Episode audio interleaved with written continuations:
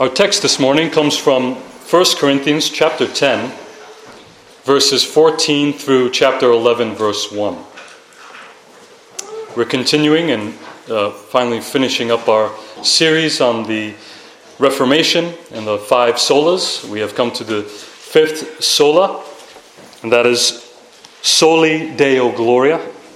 And we are coming to a passage that you probably wouldn't expect to cover this sola. So it actually has a lot to do with the full, full orbed way we glorify God, not just the first four commandments, but covering also the last six. So let us turn there to 1 Corinthians chapter 10, verses 14 through chapter 11, verse 1. Here, for this is the word of the Lord. Therefore, my beloved, flee from idolatry. I speak as to sensible people. Judge for yourselves what I say. The cup of blessing that we bless, is it not a participation in the blood of Christ? The bread that we break, is it not a participation in the body of Christ? Because there is one bread. We who are many are one body, for we all partake of the one bread. Consider the people of Israel. Are not those who eat the sacrifices participants in the altar? What do I imply then? That food offered to idols is anything? Or that an idol is anything? No. I imply that what pagans sacrifice, they offer to demons and not to God. I do not want you to be participants with demons. You cannot drink the cup of the Lord and the cup of demons. You cannot partake of the table of the Lord and the table of demons. Shall we provoke the Lord to jealousy?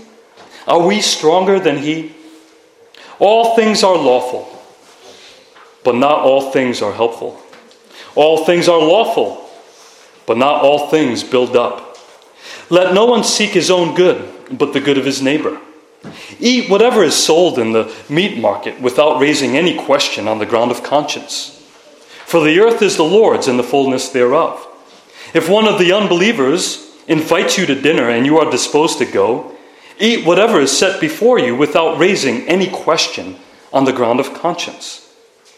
But if someone says to you, This has been offered in sacrifice, then do not eat it, for the sake of the one who informed you and for the sake of conscience.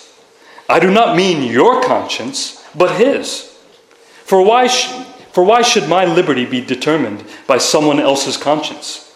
If I partake with thankfulness, why am I denounced because of that for which I give thanks?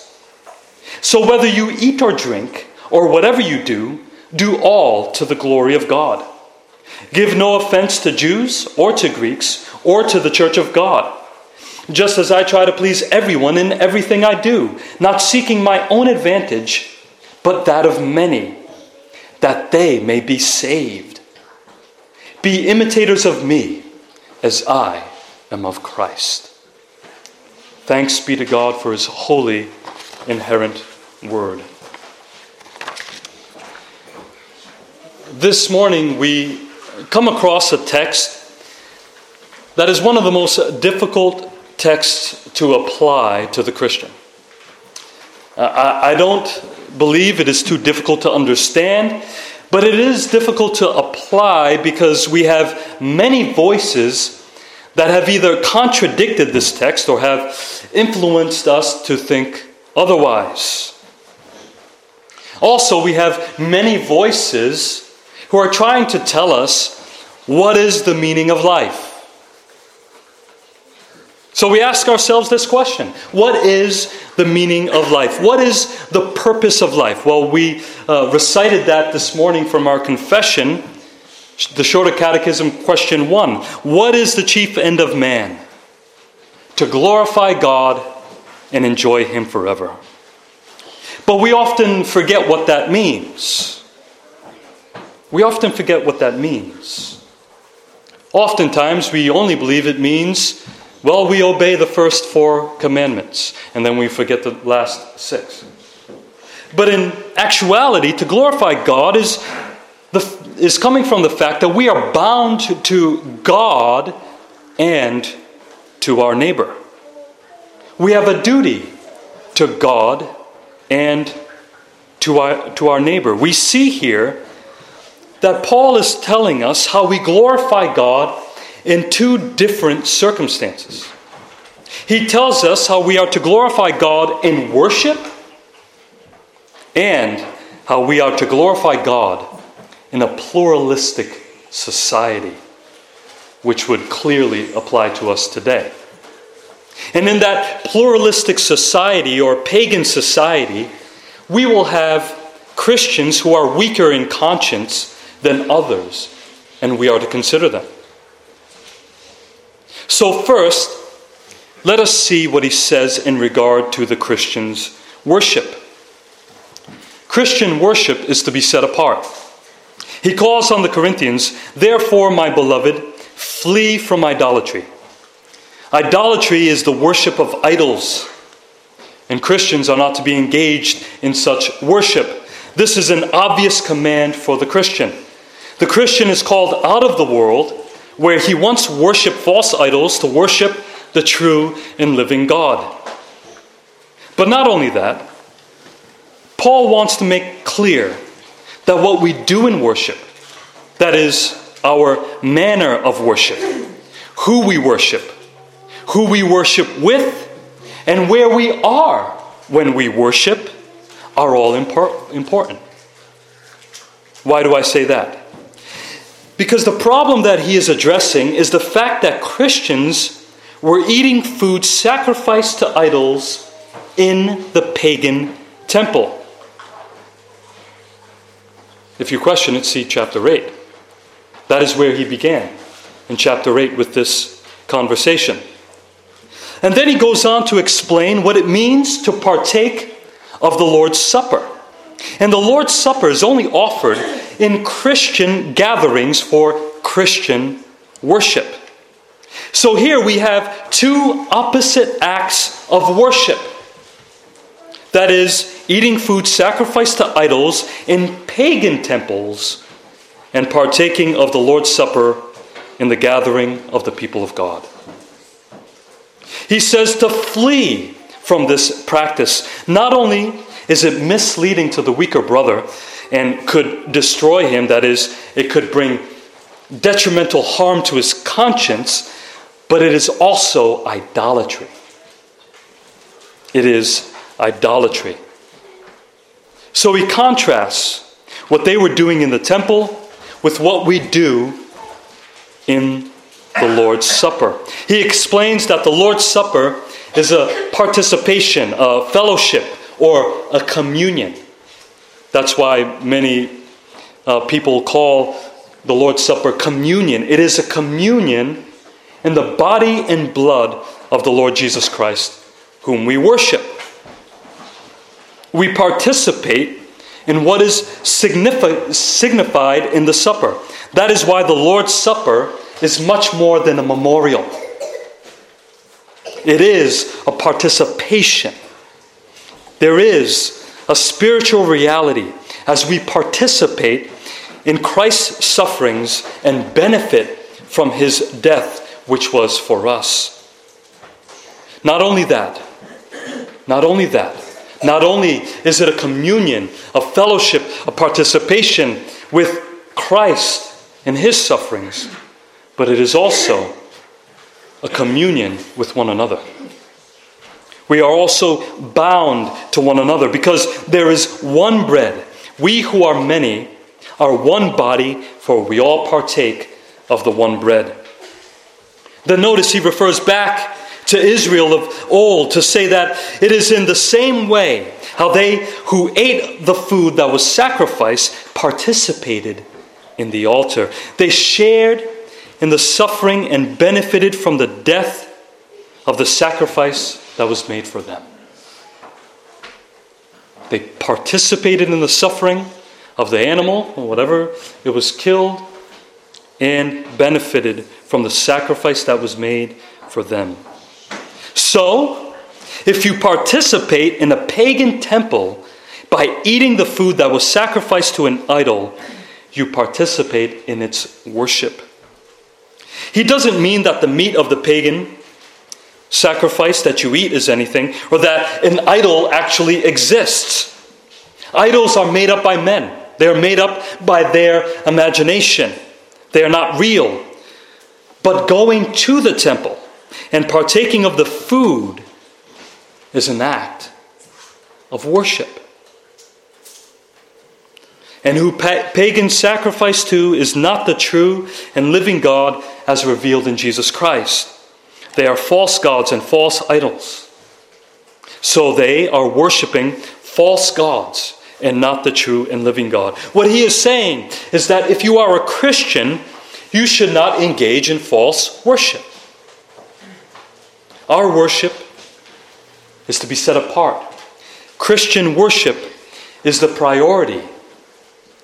And who we worship, how we worship, where we go to worship, and who we are with when we worship does matter. When we worship, we worship with the people of God. We gather with the people of God who have the same understanding about what we are doing in worship.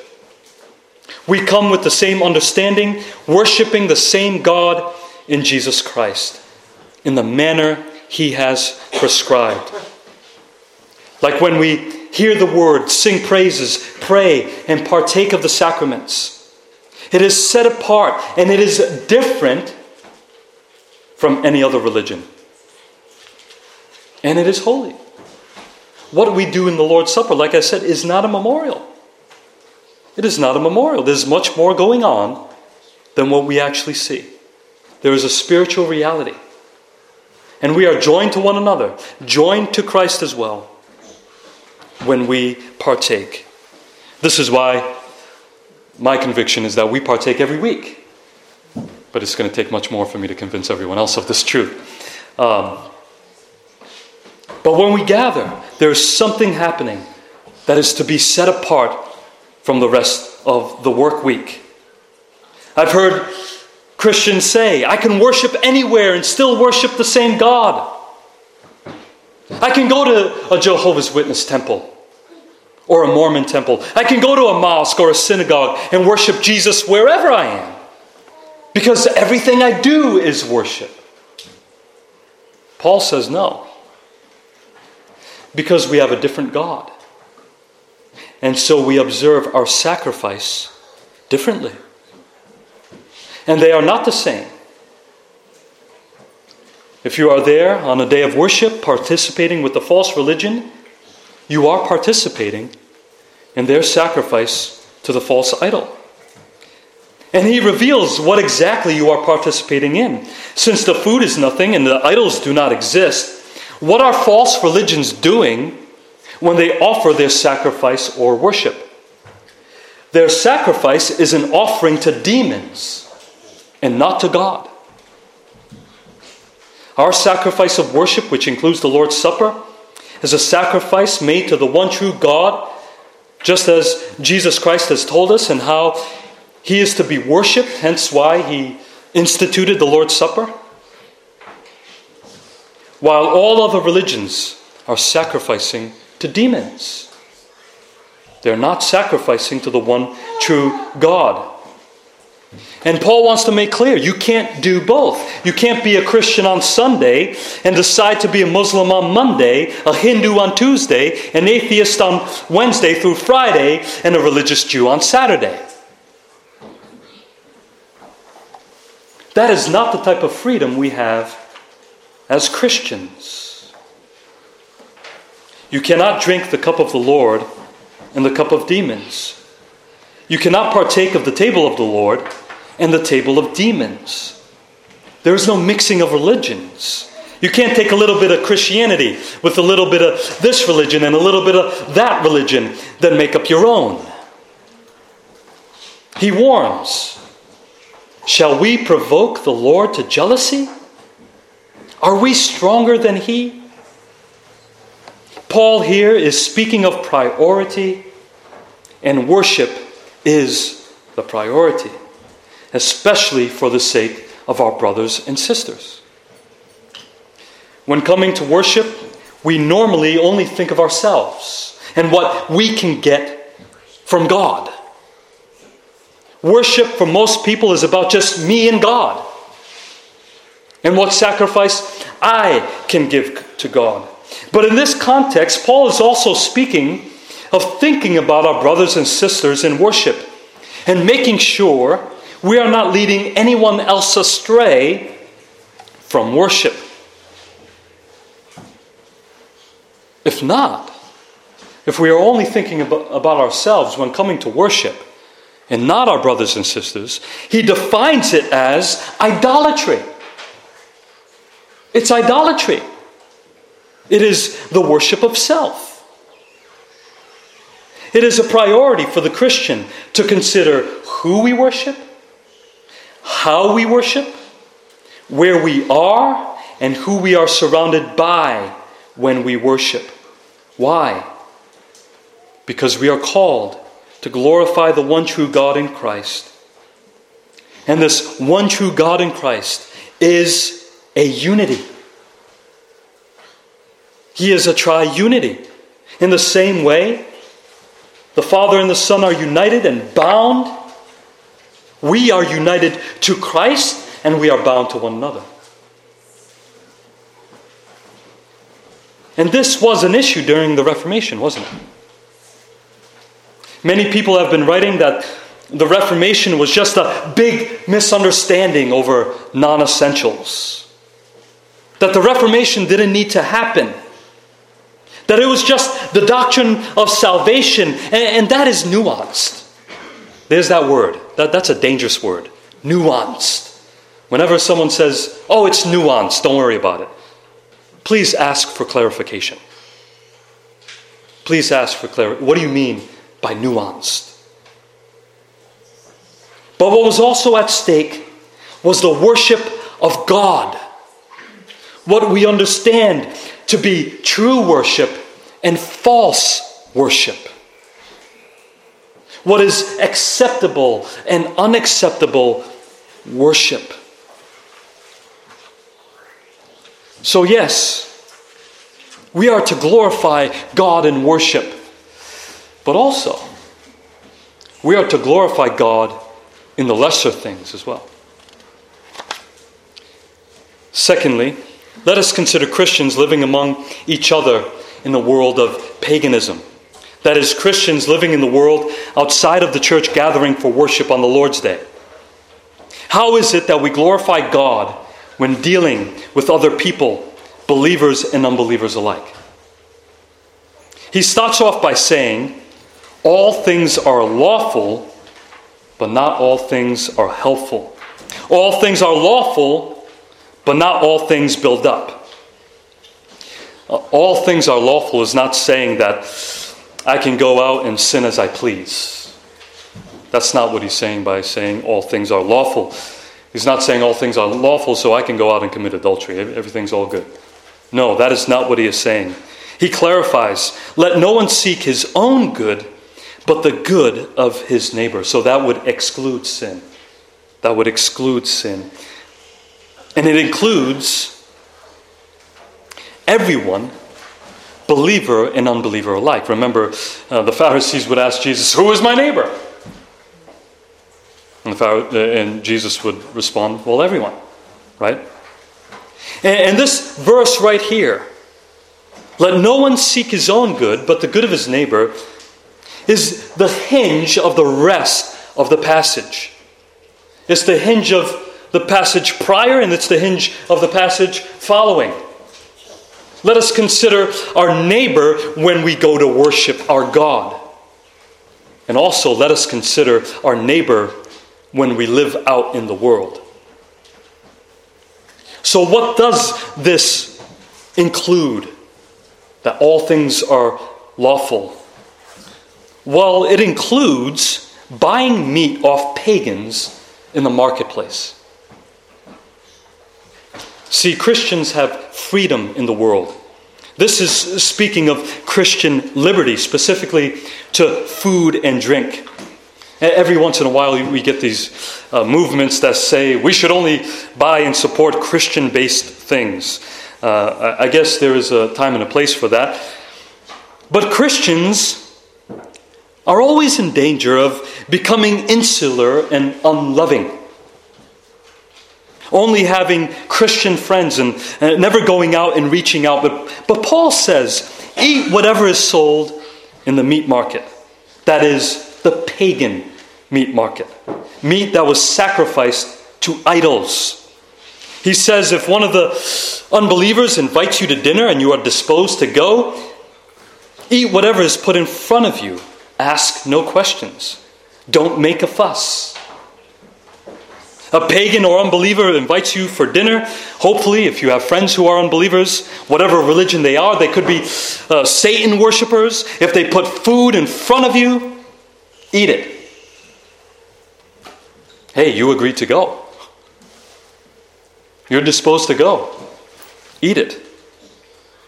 There is no room for picky eaters when living out in the world. Now, I know some may have dietary restrictions, but that's not what, I, what he is speaking to. He says not to raise questions on the ground of conscience. Why? Because food is nothing.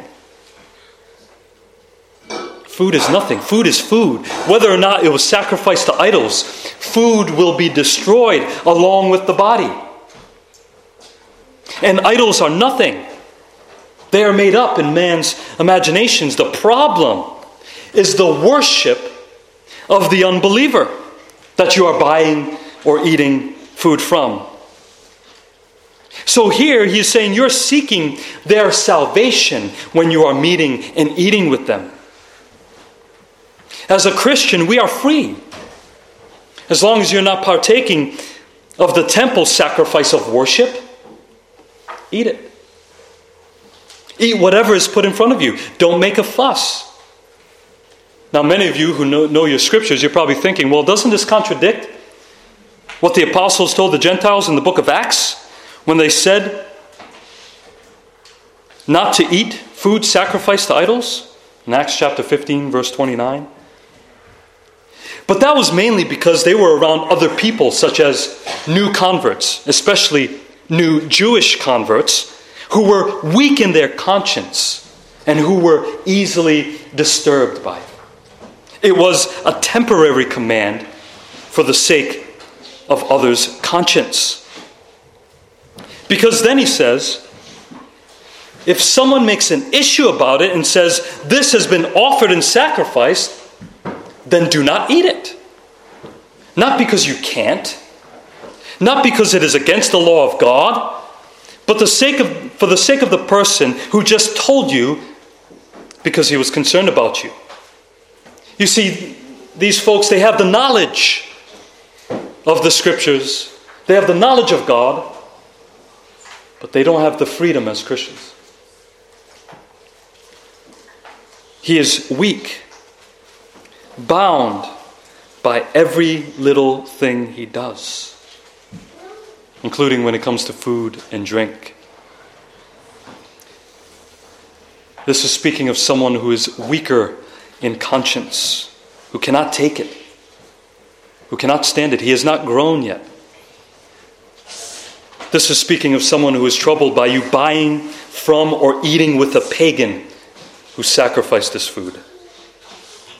This is a weak believer because only a believer would be concerned and would be troubled, troubled in his conscience if you were to eat food sacrificed to idols. You may know that it is really nothing, but he doesn't. He doesn't. So instead of making a fuss, he's saying, put down the piece of meat and just walk away. Just walk away. There's no room for an argument. No, don't bother fighting over it. Just walk away. But this passage gets a little confusing because it sounds like Paul quickly switches his stance. He says, For why should my liberty be determined, or better, judged by someone else's conscience? If I partake with thankfulness, why am I denounced because of that for which I give, give thanks? But considering the context, he is not switching his stance. He is simply saying, Why should I use my liberty to offend and in turn be condemned by my weaker brother? Why start a problem? Why get into an argument over something so small? Now, he is not saying you are to uh, agree with him and say, yeah, yeah, it's an offense to God. He's not saying that. It is simply to say, okay, I won't eat it. But in your head, you might be saying, I'll come back when he's not around. I'll buy it later when he won't be troubled by it. Because this has to do with someone coming up to you and confronting you about it. Hey, that was sacrificed. Instead of getting into an argument about oh, yeah, you're right, okay, I'll back off. It is nothing to make a big deal over. It is much better to live in peace and unity with your brother than to insist on eating meat that you could probably buy somewhere else or come back at a later time our first reaction is usually to snap and say, So what? I have freedom as a Christian. So what? So what? But Paul says differently. Don't you know you're bound to him? Don't you know you're bound to your brother and your sister? Spiritually? United to Christ and united to him or her? Now, some have wrongly applied this text over the years. Uh, this has been wrongly applied to the use of alcohol in public. I'll just go out straight out and say it. And Paul does say, therefore, let no one pass judgment on you in questions of food and drink. Uh, the context, of course, he was speaking to those who were teaching, who were passing questions, right? These are strong believers who were at a teaching level, who were trying to rebuke uh, other Christians for eating meat sacrificed to idols or drinking alcohol. He was speaking directly to leadership. He wasn't speaking of the weaker brother or sister. When he says drink, he is speaking of alcohol because that was the only drink that people had an issue with in those days, just as they do today. But some have said you shouldn't drink alcohol in public just in case there is a weak believer around who you will cause to stumble. You should only drink alcohol if you do in private. But you see, Paul is not forbidding the use of meat in public. In fact, he says it's okay to buy meat sacrificed to idols in public, in the marketplace. Unless a weaker brother says to you, that was sacrifice to an idol. Because we're not to live in public always with an eye over our shoulders, afraid that someone with a weak conscience will be looking. The one who vocalizes their concern is showing that they are weak in conscience, and we are to respect that conscience and to love that brother. Wait patiently for that brother to grow stronger. And a good way to do it is not to cause a scene over something so minor such as meat or going to the liquor store. Our Christian fellowship is much more important than food. Just as I've mentioned in membership class and over and over in my sermons, and just as Luther said, that the Christian has been freed from all men to be bound to all men. If we are not bound to our brothers and sisters, then we may not have been freed to begin with. Sometimes that is expressed by just being quiet and walking away. And this is how we glorify God in that context. Again, now, this does not mean that the one who, is, who has a weak conscience is allowed to govern our Christian lives or that he is allowed to govern the church and what she does. The church is not run on the weaker brother's prerogative. Also, the church is not run on the stronger brother's prerogative. Because oftentimes the, The stronger brother, his weakness is to be triumphalistic about his faith. No, we are governed by Christ's prerogative through the elders and pastors that he has appointed. But in these le- lesser matters out in the world, we are not to fuss and fight over it. Why? Why? I have a few points of application here taken from this text. And the first application is that Christians living for the glory of God are not to be unnecessarily offensive. He says, So whether you eat or drink or whatever you do, do all to the glory of God. When some people read that, they take it to mean everything is worth a fight without getting the whole context. And they tag on, and it is all for the glory of God. With such pious emphasis. But, like that saying goes, our strengths can also be our weaknesses. This is the case with the Reformed Church, isn't it? We've been known to fight for pure doctrine in the church, which is right. But sometimes we take the fight to an extreme and apply it unnecessarily to occasions we shouldn't. We believe that to glorify God is to fight over everything. Stand for your conviction, even when it comes to buying meat in the marketplace. It is my right to eat what I want, it is my freedom. Now, for the Christian, there is that freedom. But there is also a bond that we may, must consider, and that is to our brothers and sisters in the Lord. Because how we treat one another in the body is how we treat Christ. Now, picture that. When they walk through those doors, our brothers and sisters, how we treat them is how we treat Christ. And if we are not willing to give up the fight on the lesser things, those things that are not as important as worship and communion with the saints, then we are truly being driven by idolatry self satisfaction, self indulgence, self worship, grumbling. Paul includes those who were grumbling against Moses in the wilderness. They were grumbling against their leaders with those who were destroyed by the destroyer. He says that before he tells us to flee from idolatry. Their grumbling against their leaders was rooted in idolatry. And if you sin in one area, you're sinning in all of them, right? If you're bound to God, you're bound to neighbor. If you grumble against your neighbor, if you grumble against your brother, you're grumbling against God. There is a way to conduct ourselves around unbelievers and believers alike. We're not to fuss over food that is given to us, and we are to honor our brother's conscience who is weak. And under food, when I say food or drink, we can include a list of other things that Christians fight over. That maybe it is time to let it go. Maybe it's time to let it go.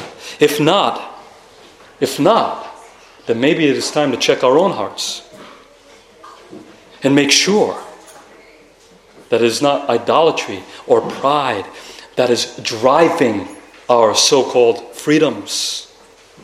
That we are not making our freedoms an opportunity for the flesh. And this is why uh, I believe packing up and leaving church over some simple decisions in leadership decisions is sinful and it is rooted in idolatry. He says, Give no offense to Jews or to Greeks or to the church of God. We are not to be unnecessarily offensive, which means we are not to cause others to sin against their conscience. We are not to cause others to stumble into sin. We are to do whatever it takes in the small things to pave a smooth road to walk on for others so that they may grow in their faith gracefully without trouble of conscience. And I would argue that goes for unbelievers as well. We are not to cause them to stumble, and we are not to be argumentative with those who do not believe. We would rather pave a smooth road ahead for their salvation. So, my second application living for the glory of God seeks to please everyone. Christians are called to be likable people among the church and among the unbelieving world. Paul says, just as I try to please everyone in everything I do. Uh, wait, wait a minute, wait a minute. That sounds like Paul is compromising.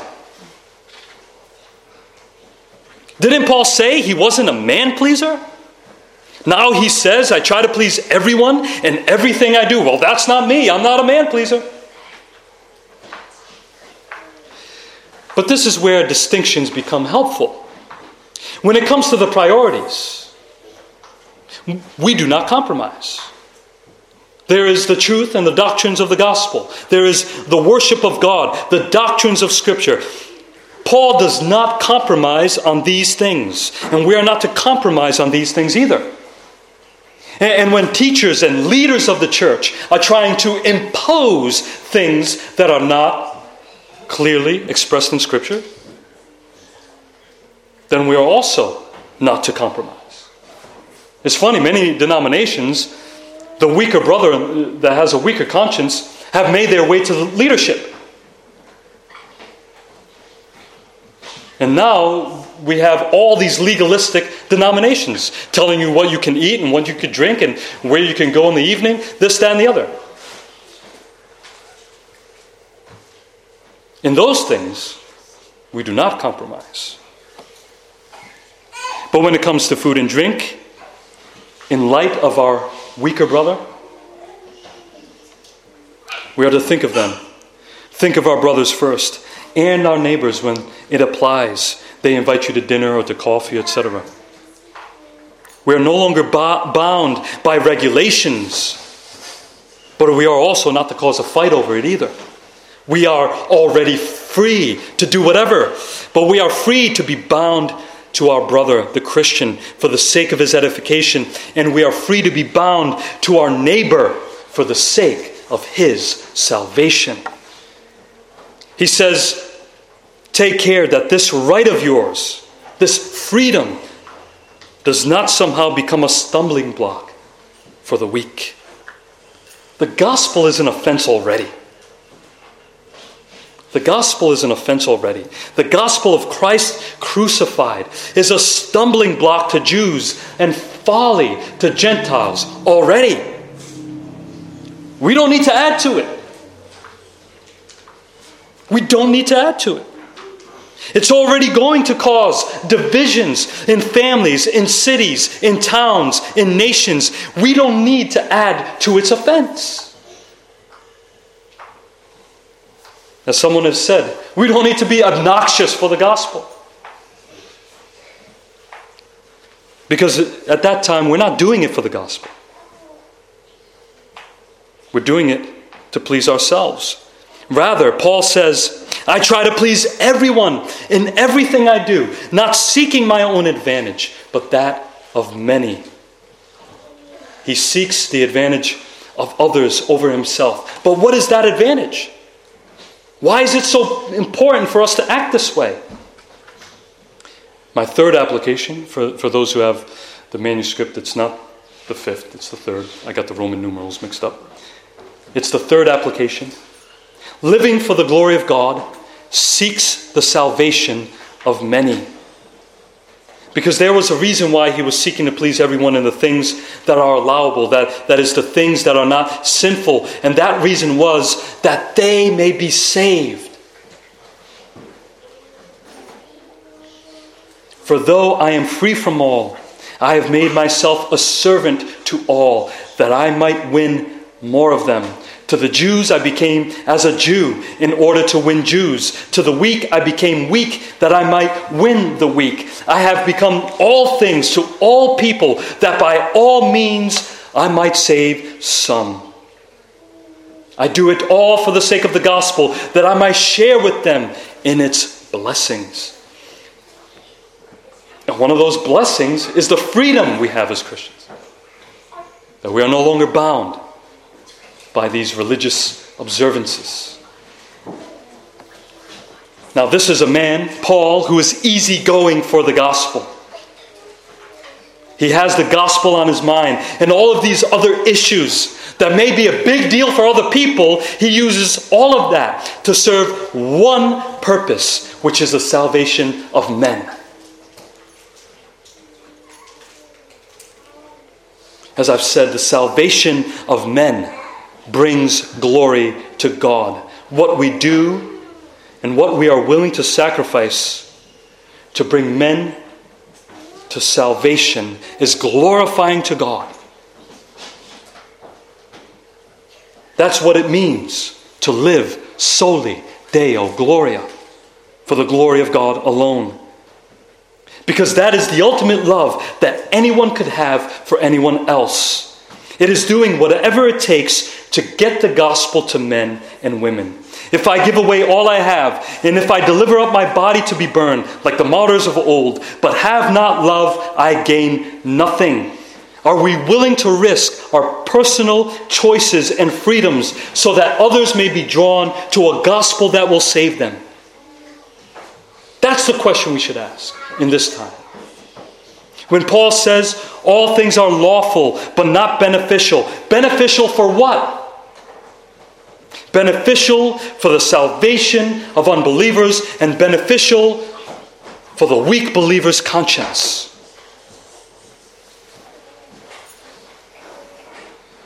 And maybe one day, neither of them will be enslaved to superstitions and regulations.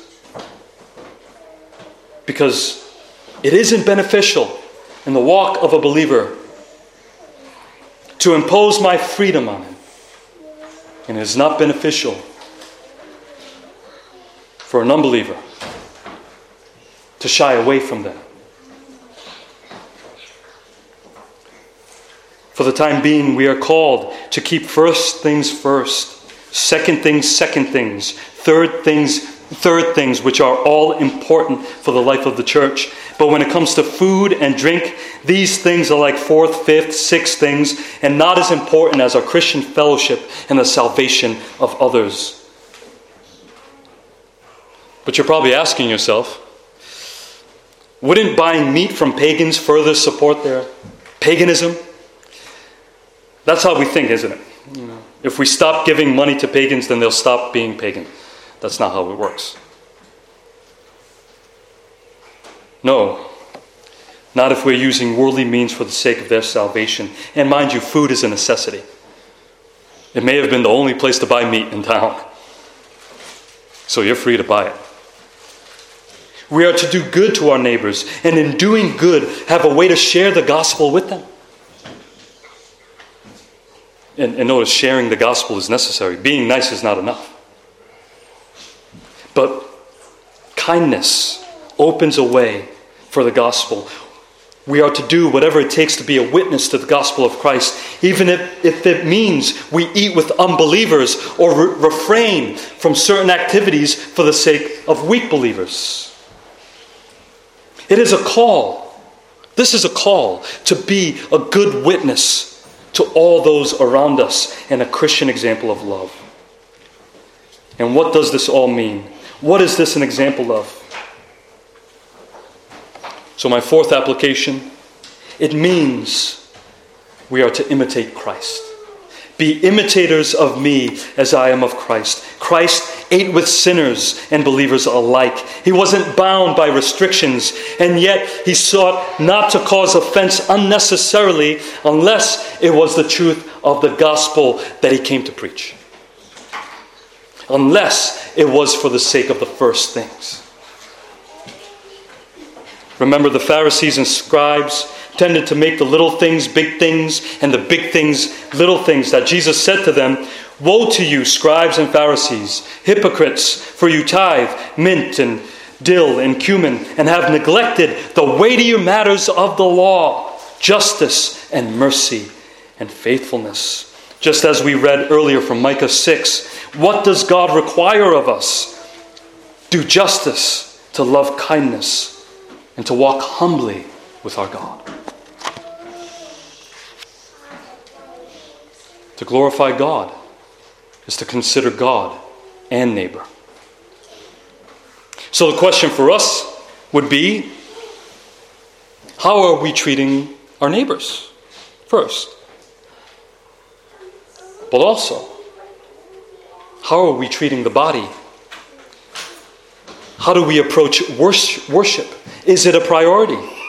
That's of first importance.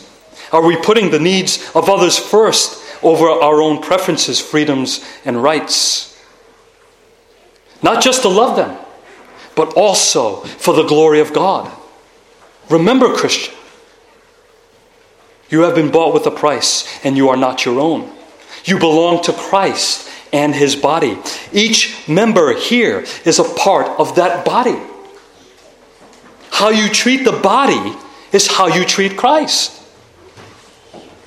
So let us treat the body as such and live soli Deo Gloria. Amen.